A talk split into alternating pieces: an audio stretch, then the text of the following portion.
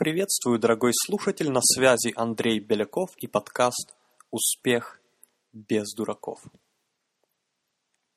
Этот выпуск подкаста я назвал, можно считать это рабочее название, но так как я его упоминаю здесь, оно вроде как становится основным.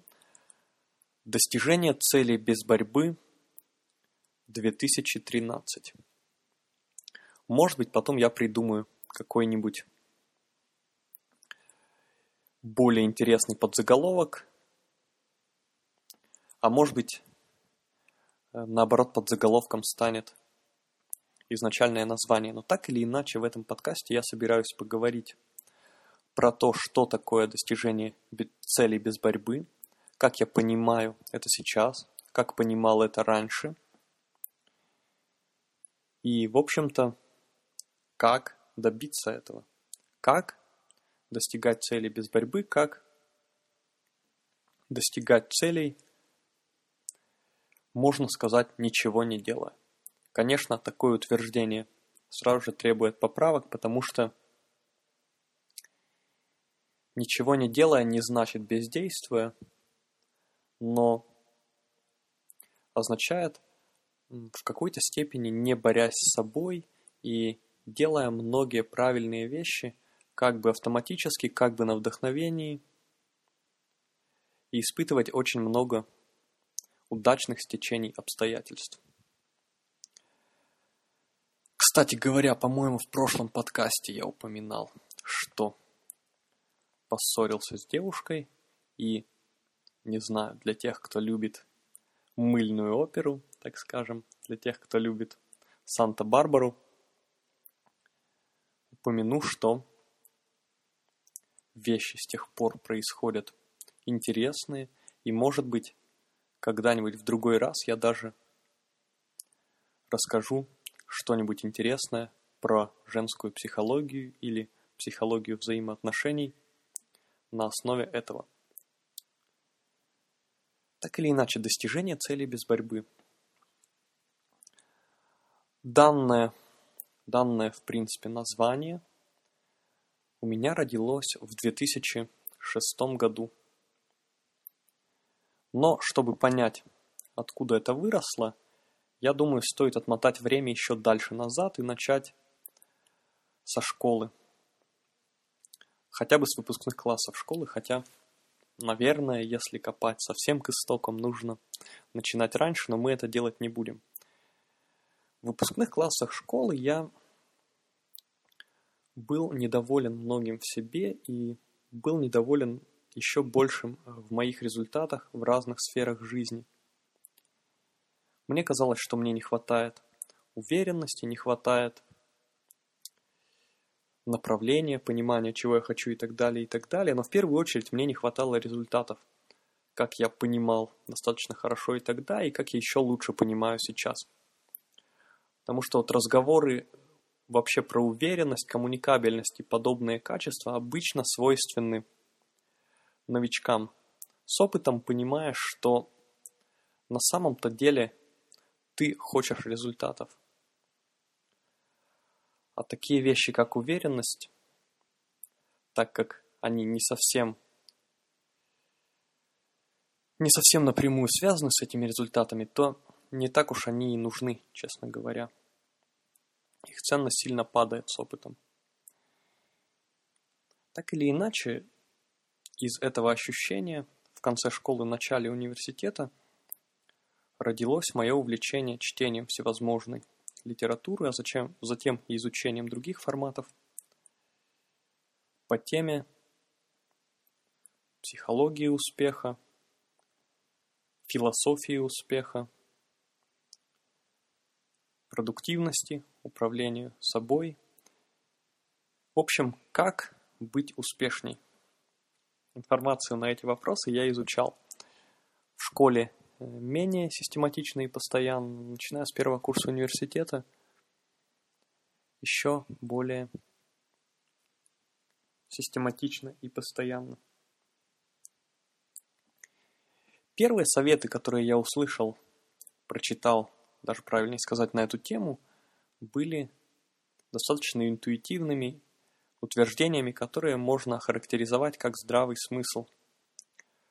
Работай больше других, проходи лишнюю милю, как говорят американцы, вставай раньше всех, ложись позже всех, и тогда ты обязательно, гарантированно будешь успешным. Приложи силы к любому делу, и у тебя все получится, и терпение и труд все перетрут. Я решил так именно и делать. Я в то время, после некоторого времени чтения, занялся сетевым маркетингом как первым и дешевым экспериментом, позволяющим просто понять немножко изнутри о торговле, работе на себя и так далее. По крайней мере, так я это воспринимал тогда и действительно до сих пор считаю опыт очень полезным. Несмотря на все забавные вещи, о которых можно будет поговорить как-нибудь в другой раз. И я решил, что буду очень дисциплинированным, проявлять железную силу воли, буду вставать раньше всех, много работать и так далее, и так далее. Но в реальности я не наблюдал, по крайней мере в той ситуации и в тех занятиях, которыми я тогда занимался, я не наблюдал, что у меня особенно хорошо получалось получить от этого хорошие результаты. Наоборот, как ни странно, я становился более злым, усталым, хуже соображал. Очень много появлялось поводов для негативных эмоций. Ну, что такое типичный человек, который пробует заняться сетевым маркетингом, я думаю, многие из зрителей представляют хорошо. И через какие опыты этот человек проходит, если он, конечно, пробует делать вообще что-то, а не сидит и не бездействует. Как делают тоже очень многие. И, в общем-то, все это привело меня к тому, что я и бизнес, в принципе, провалил, несмотря на то, что бывали и продажи, и деньги какие-то были заработаны, и полностью убил параллельно свою учебу. Со временем, со временем я просто устал от попыток жить по принципам работай больше всех, вставай раньше всех и так далее. Я просто устал от этого на самом деле. А были у меня разные эксперименты, я серьезно к этому относился. Я помню даже, что прочитал про метод Бенджамина Франклина для развития 12, насколько я помню, добродетелей и практиковал по одной добродетели каждую неделю, записывал результаты в блокнот и так далее. Когда я устал от этого, я сказал себе, что Возьму-ка я неопределенный перерыв от этого всего, потому что большого удовольствия от жизни я не получаю. И вот что интересно. Чем меньше я стал следовать этим советам, тем лучше стало многое получаться. Стали неожиданно появляться хорошие возможности, чтобы улучшить свою жизнь. Вот реально, как только я перестал бороться с собой – реальность вокруг как будто изменилась, как будто бы она стала дружелюбней. И о том, какие, может быть, не совсем правильные выводы многие люди могут делать из подобных ситуаций, мы еще поговорим чуть позже. Вроде как стали заметны какие-то возможности гораздо более комфортного и более высоковероятного, скажем так, заработка, чем тот же сетевой маркетинг – стали появляться возможности, гораздо более легкие, чем казалось раньше, решить проблему с учебой, потому что на тот момент я решил поступать с нуля на гуманитарную специальность. Но возможности стали неожиданно образовываться, и пользоваться ими было легче. Это получалось более автоматически.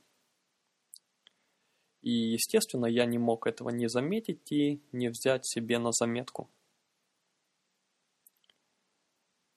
Я, в принципе, стал двигаться больше и больше в сторону того, чтобы делать то, что мне хочется, и не насиловать себя.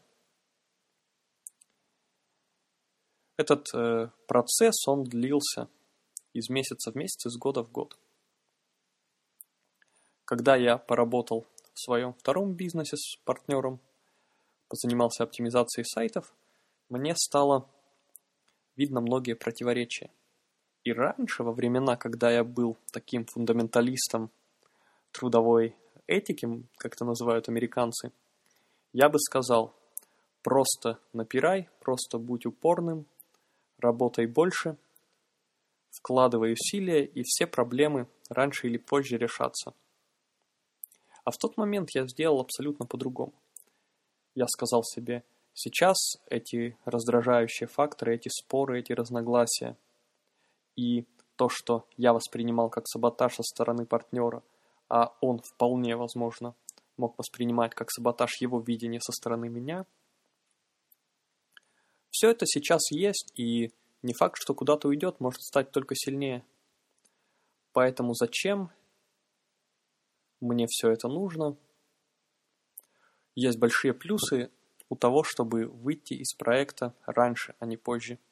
И я так и сделал. Это был самый конец лета, последний день лета 2005 года. Когда я сообщил партнеру новость, сказал, что не буду э, даже там спорить о том, что принадлежит мне, что ему, потому что не так много, слава богу, есть чего делить, пускай он все забирает, что было наработано за время сотрудничества, и я отдохну, подумаю, чем заняться дальше. А четкого видения на тот момент не было. Конечно же, я, как всегда, ну, как очень часто, по крайней мере, сделал выводы о том, что мне меньше, что мне не очень нравилось в этом проекте и чего я должен избежать в следующем. Это я делал и с сетевым маркетингом, и вообще во многих ситуациях. И, в общем, с другом-бизнес-партнером я разошелся. А на следующий день, о чем я часто рассказываю, я получил в свой электронный почтовый ящик рассылку, в которой статья Замата Ушанова впервые описывалась структура инфобизнеса. А я в тот момент как раз думал в том направлении, что мое основное увлечение – это практическая психология и смежные темы. У меня была конкретная идея темы для семинара или, возможно, какой-то методички, но только я абсолютно не представлял, как это продавать. По сути, статья, в которой описывался инфобизнес, это был ответ на то, чего я искал? Ответ на вопрос, который был у меня в голове. Это было описание того нового бизнес-проекта, о котором я в то время думал. Поэтому я... Это был первый день осени, когда я прочитал про это. Конечно, происходило это далеко, но такое шокирующее совпадение настолько мне запомнилось, что, думаю, в данном случае никаких искажений памяти у меня нет, хотя в других ситуациях они бывают. Я потратил месяц после того, как купил электронную книгу, на то, чтобы выставить в интернет первый сайт, первый рекламный текст, который писался практически весь месяц. Э, первая электронная книга, которая была написана в районе недели, что, кстати, очень показательно. И до сих пор я считаю, что такое распределение сил было достаточно разумным. И постепенно началось движение вперед. Вот то случайное совпадение, когда на следующий день после выхода из предыдущего бизнеса я получил ответ на свои молитвы, можно сказать, это как раз пример того, что происходило со мной много раз в разные моменты – и именно пример того, что я называю достижением целей без борьбы. Интересный пример был в 2006 году, который я тоже упоминаю время от времени. В начале года я писал список из 10 целей, которые убирал в конверт затем. В конце года я его открыл и был в шоке от того, что одна из целей собой представляла описание гардероба, список подробной одежды и конкретных брендов, которые я хотел приобрести. Там были бренды Giorgio Armani, Prada и так далее. И на тот момент я даже вживую ни разу не видел, как эти бренды выглядят. Но так э, сложилась череда случайностей в течение года, что я человек из Ярославля, который особенно не бывал, не считая детства там в ГУМе, в ЦУМе. В результате череды случайностей на самом деле попал сначала в ЦУМ, потом на Третьяковский проезд, узнал эти бренды, полюбил особенно э, продукцию корпорации Armani, Джорджо Армани, Армани Коллекциони в первую очередь.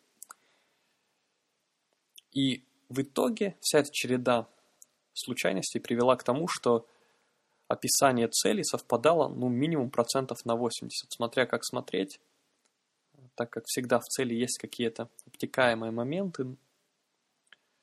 Это, кстати, проблема постановки целей, которая у меня была много раз. Но в данном случае цель была довольно четкая, и минимум 80% было совпадение того, что описано один в один. И это было, конечно, довольно впечатляющим примером. И таких примеров было много. Были примеры, когда я хотел поиграть в какую-то компьютерную игру, записывал это. И потом неожиданно почему-то именно мне звонил мой друг и предлагал купить компьютер, который как раз подходил мне для этой игры за копейки. Были случаи, когда я хотел сделать сборник статей, и мне кто-то писал про то, что хочет сделать это за меня. Были абсолютно разные ситуации, когда нужная информация, нужные люди э, подворачивались очень и очень удачно в нужный момент. Да даже э, с девушками такого было немало, таких совпадений. Теперь поговорим, к чему меня э, привело все это и что, в принципе, я сейчас считаю не очень правильным, хотя когда-то считал правильным. Благодаря всему этому опыту и благодаря чтению всяческих книг, которые более соответствовали моему новому видению, я пришел к эзотерическим, мистическим убеждениям. Вот вообще у многих людей мое э, ну, определение, так скажем, достижения целей без борьбы, оно вызывает, например, ассоциации там, с трансерфингом реальности, с фильмом «Секрет» и так далее. И вот в то время действительно мои убеждения были, наверное, даже радикальнее, так скажем, чем трансерфинг реальности и фильм «Секрет». Хотя, конечно, я там, не знаю, не верил в энергоинформационные структуры, сейчас делаю кавычки в воздухе, или там маятники, там в каких-нибудь эгрегоров и так далее. Но в целом, в целом убеждения были довольно жесткие, и что мы творим мир своими мыслями и так далее. Я реально так считал. Просто потому, что я, как многие люди, мне кажется, благодаря такому опыту, который я описывал, пришел к идее о том, что раз так происходит, значит, наверное, это не случайно, значит, наверное, это какие-то тонкие невидимые взаимосвязи, или это воплощение мыслей, или это еще что-то подобное. А теперь я скажу свое мнение а, спустя прошедшие годы вот о таких э, логических заключениях. Мне кажется, это очень похоже на то, как первобытные люди объясняли природные явления всевозможными паранормальными существами, богами, демонами и так далее. Это просто попытка нашего не во всем идеального и не всегда правильно работающего и правильно воспринимающего реальность мозга объяснить то, что он наблюдает. На самом деле, во многом эти эффекты – это именно случайность, на мой взгляд.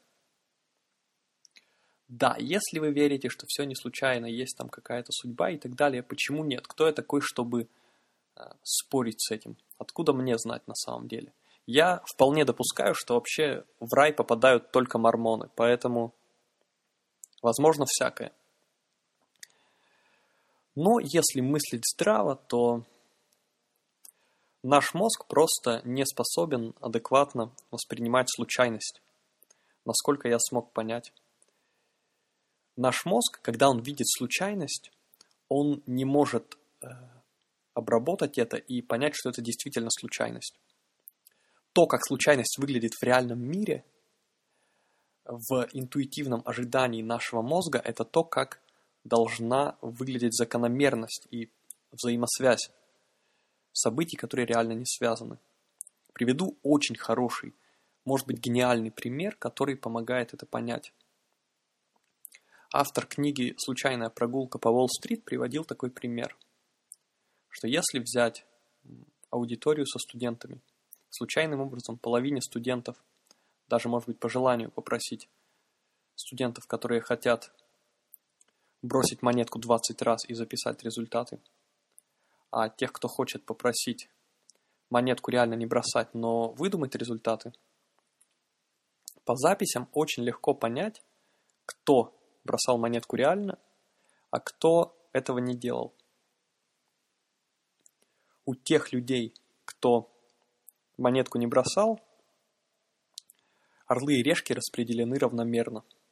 У тех, кто бросал монету, реально всегда есть длинные последовательности либо из орла, либо из решки, может быть и того, и другого, которых вроде как по ожиданиям нашего мозга быть не должно случайно, но они всегда возникают. Поэтому все вот эти наблюдения про то, что некоторым людям везет, некоторым нет, и про то, что э, даже в таких пословицах отражено «беда не приходит одна», например, или высказывание про то, что успех притягивает успех и так далее. Во многом хотя не на 100%, как я скажу сейчас, буквально через пару минут, но в большой степени это связано реально с тем, что случайность распределяется именно так.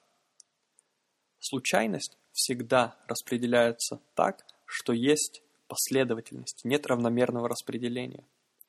Есть череды неудач и есть последовательности удачных событий. И очень часто какое-то полезное событие происходит именно тогда, когда мы этого ищем, но причина тут не только в случайности. Поговорю о других причинах. В первую очередь это работа нашего внимания, вот реально. Когда один человек говорит, что меня повсюду окружают возможности, мне они постоянно подворачиваются и так далее, а другой человек говорит, что ничего такого нет, ну, ведь эти люди живут в одном и том же мире.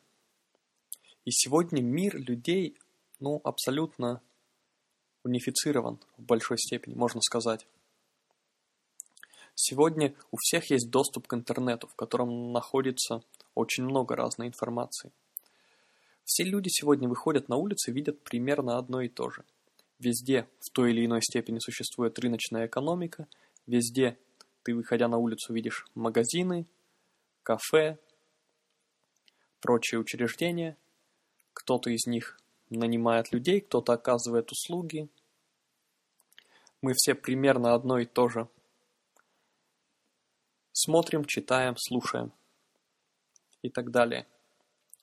Даже в разных точках мира. Хотя, конечно, есть большой разброс. Поэтому как может такое быть, что люди, живущие в одном городе, может быть, один говорит, что постоянно видит возможности, другой говорит, что никаких возможностей не видит. Но в первую очередь это, конечно же, просто отличие их субъективного восприятия и того состояния, в котором они находятся, и той автоматической работы внимания, которую это состояние создает. Приведу пример. Ричард Вайзман, э, британский психолог, писал про то, что проводил, ну, он же сам исследования, и изучал поведение удачливых людей, не очень удачливых, их э, психологические отличия. Одна из вещей, которые отличают удачливых людей, это то, что они гораздо более физически расслаблены, они не обязательно сфокусированы все время на одной какой-то мысли, и из-за этого их внимание работает по-другому. Они больше замечают случайных подсказок в разных экспериментах. Они э, легче находят монеты, купюры на мостовой, если они там находятся. И вот, кстати, я сделал из этого интересный вывод, что если время от времени вы находите деньги, то это, конечно, богатым, наверное, не сделает. Зависит от места. Я, по крайней мере, в таком месте, наверное, не бывал, где можно разбогатеть на этом. Может быть, какое-нибудь казино, где люди напиваются очень сильно. В Монте-Карло где-нибудь. Но, как симптом, это очень и очень неплохой показатель того, что в целом ваше состояние, оно э, скорее правильное, чем неправильное. Оно скорее полезное для достижения результатов более легким путем, чем вредное. Что еще тут можно сказать? Почему случаются вот эти странные ситуации, когда цель ставится, забывается и затем достигается? Ну, очень многое тут связано с неосознанными процессами. Опять же, проводились исследования и было установлено, что неосознанное запоминание существует. Люди способны запоминать знаки, пиктограммы и затем сознательно не определять те знаки и пиктограммы, которые они видели, но определять их эмоционально. То есть на эмоциональном уровне так работает их так работает их неосознанная память. Так запоминаются цели, так запоминаются какие-то образы, особенно если они ну, некую субъективную важность или эмоциональность в моменте имели. Я однажды был тоже в шоке, обнаружив такую интересную вещь, что один из моих любимых фильмов, экранизация Бретта Истона Эллиса под названием Rules of Attraction. Однажды, пересматривая его на большом экране и присматриваясь к деталям, возможно, в первый раз, кстати говоря, я обнаружил, что у меня в гардеробе есть ремень Gucci с буквой G, который очень-очень похож на такой же ремень одного из персонажей, причем его крупным планом не показывают. Вот это можете воспринимать реально как хотите. Совпадение, не совпадение. Я скорее склоняюсь, что это как раз именно такое неосознанное запоминание. Потому что, как я говорил, даже сложные символы, наборы символов неосознанно запоминать мы способны. Так почему бы не запомнить неосознанно такую деталь и потом не воспринять ее как более эстетически привлекательной? Потому что я в свое время как раз воспринял этот ремень, выбирая его на том же Третьяковском проезде, именно так. Мне он просто эстетически больше понравился, чем другие. Поэтому, если говорить о рекомендациях, я не буду здесь а, делать курс по достижению цели без борьбы в подкасте. Сказать тут можно многое по теме. Но пару практических рекомендаций, которые можно использовать прямо сейчас, я должен и могу дать. Должен, по крайней мере, в моем субъективном ощущении прямо сейчас. Какие основные моменты я бы порекомендовал в первую очередь? Ну, во-первых, нужно, как ни банально, поставить цель и записать, но также поставить ее правильно – есть цели, которые имеют гораздо больше шансов реализоваться подобным образом, образом. Есть цели, которые имеют гораздо меньше шансов реализоваться подобным образом. И мой опыт, начиная, а, ну, как минимум с 4-5 года, он позволяет некоторые закономерности тут выявить.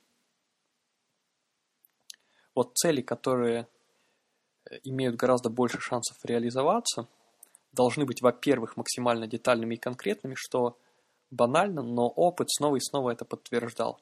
И вообще у меня большая проблема на самом деле была и может быть даже есть с целями, которые э, по пересмотру через несколько месяцев там или через год кажутся абсолютно неконкретными и вообще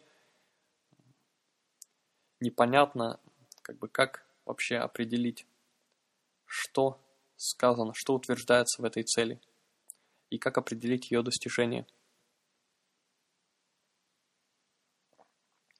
Поэтому очень важны реальная конкретность и детальность, как в случае с целью про гардероб, которая была расписана прямо по деталям. И очень э, важна реальная субъективная важность для вас и ненавязанность этой цели. Вот это реально важно. И как определять, как отделять навязанные цели от ненавязанных, ну, по своим ощущениям, спрашивать себя снова и снова, как ты чувствуешь себя по этой цели. Если есть какой-то дискомфорт, то почему и так далее. Тут я не думаю, что есть какие-то волшебные рецепты. Конечно, можно пойти к гипнотизеру и попробовать погрузиться в свое бессознательное, как в фильме Inception Кристофера Нолана, как говорится, на четыре уровня вниз. Ну, не знаю, каждый раз таким заниматься, во-первых, я бы не стал, во-вторых, есть, в принципе, вероятность, что и такой процесс может не сработать. Да и не настолько это сложно. И в конечном итоге просто сами увидите, что к определенным целям вы почему-то не двигаетесь. И это уже будет красным флажком, чтобы задуматься, позадавать себе вопросы еще раз. Это по поводу постановки целей. Что касается процесса, процесса движения вперед, есть аспект устранения внутренних противоречий, внутреннего сопротивления. Я его, с одной стороны, считаю абсолютно реальным до сих пор и достаточно важным, а с другой стороны скажу такую вещь.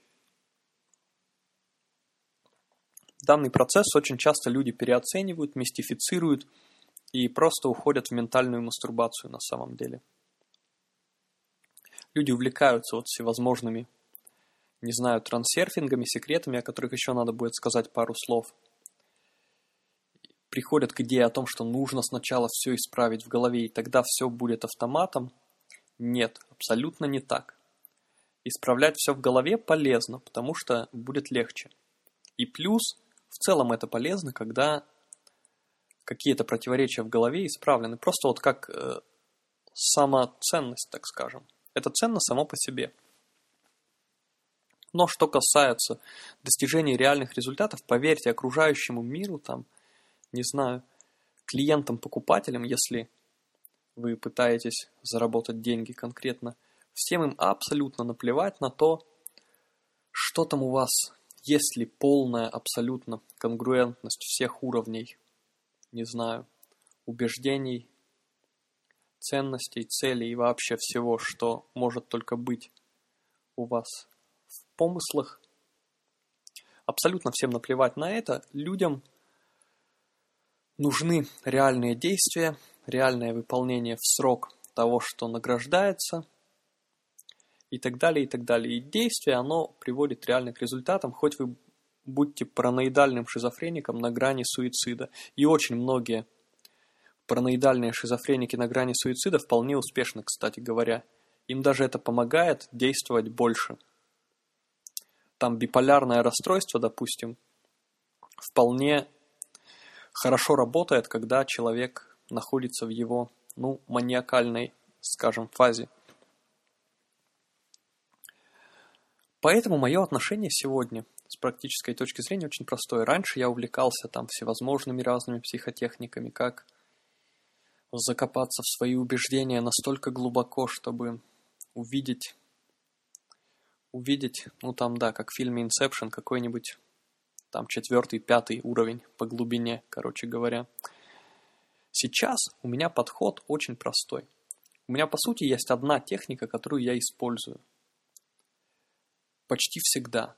Редкие случаи, которых я, мне трудно вспомнить, но которые могут когда-то случиться, конечно, когда я прибегу к чему-то другому. Основная техника очень простая.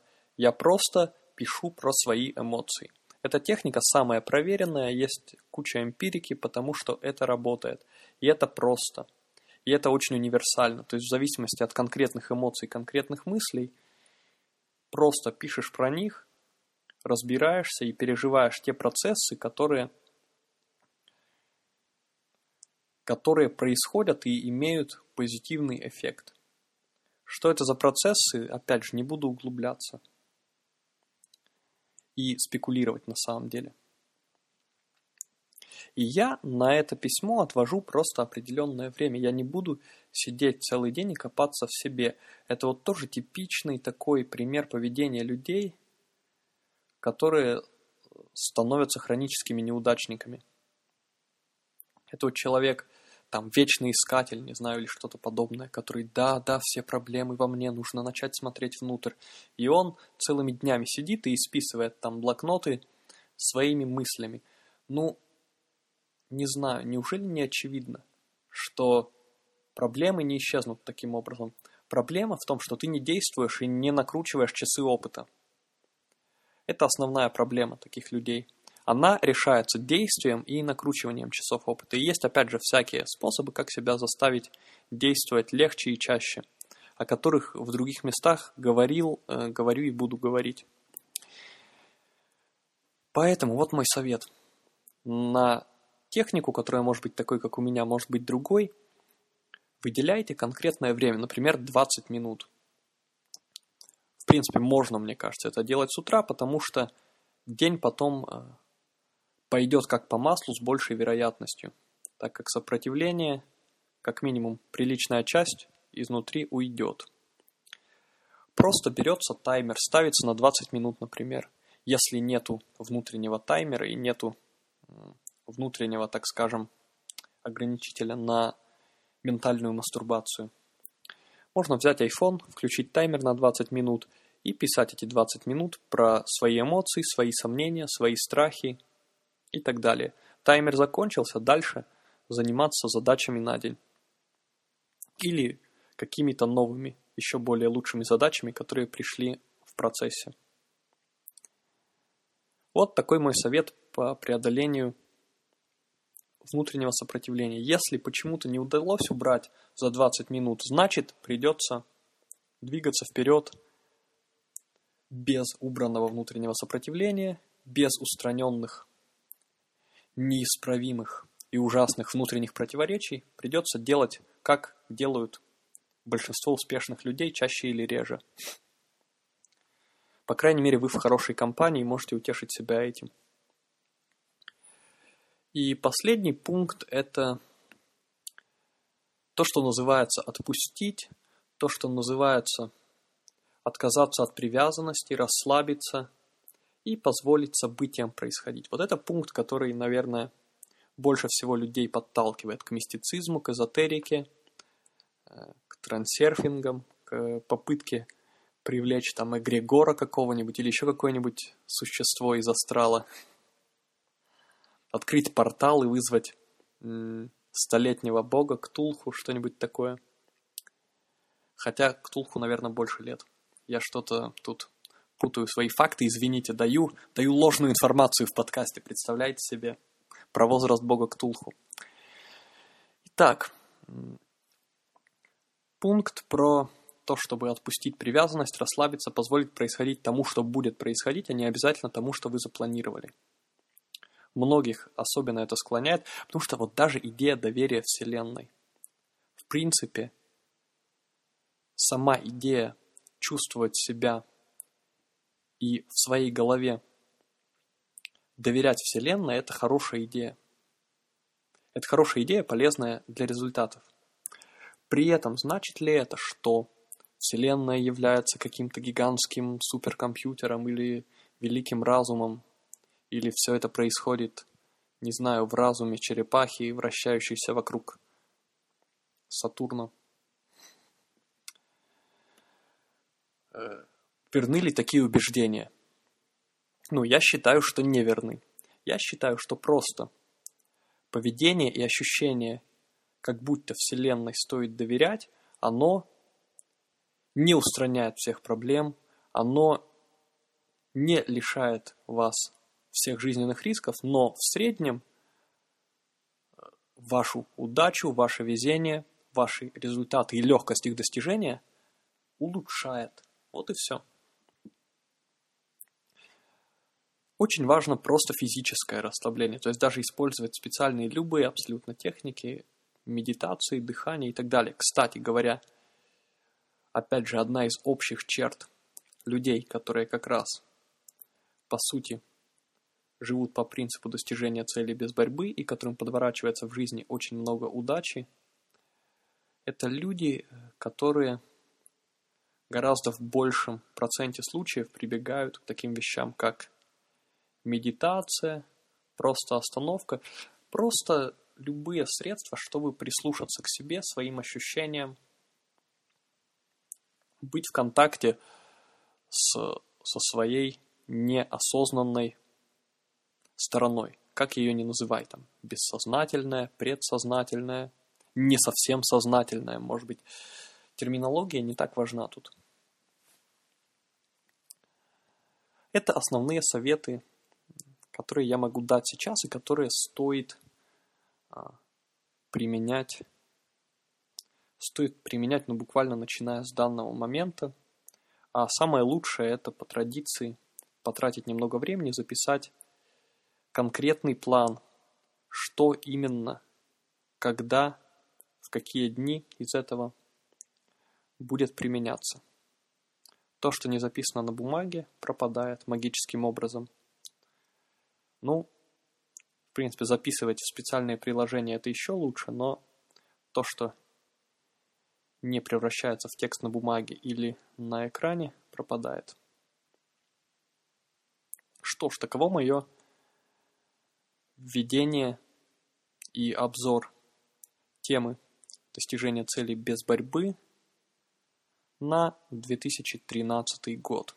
Я думаю, что так как сейчас сентябрь и на самом деле большая часть года уже прошла, вряд ли у меня очень сильно изменятся взгляды на эту тему в течение 2013 года. Если они сильно изменятся в будущем, то, может быть, будет отдельный материал про это. Ну, для тех, кто хочет знать больше – на самом деле есть небольшая проблема, связана она с тем, что данную тему,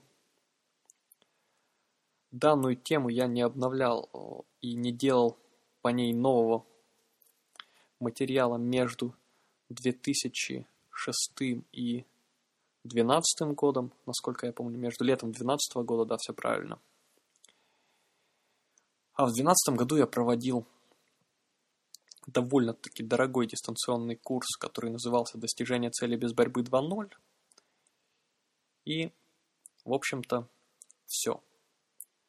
Никаких массовых таких, не знаю, релизов этого материала с тех пор не было. В принципе, мысль сделать э, небольшой релиз для своих у меня есть на самом деле – и не случайно вообще обо всем этом я сейчас здесь говорю. Ну, кому интересно, те просто следите за почтой.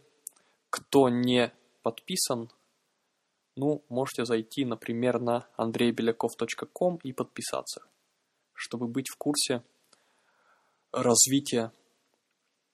Да, по данному вопросу, да и вообще быть в курсе. И плюс посмотреть бесплатный 45-минутный а, курс о том, как войти в 19% людей, реально достигающих своих целей. Вот, кстати, еще материал, в принципе,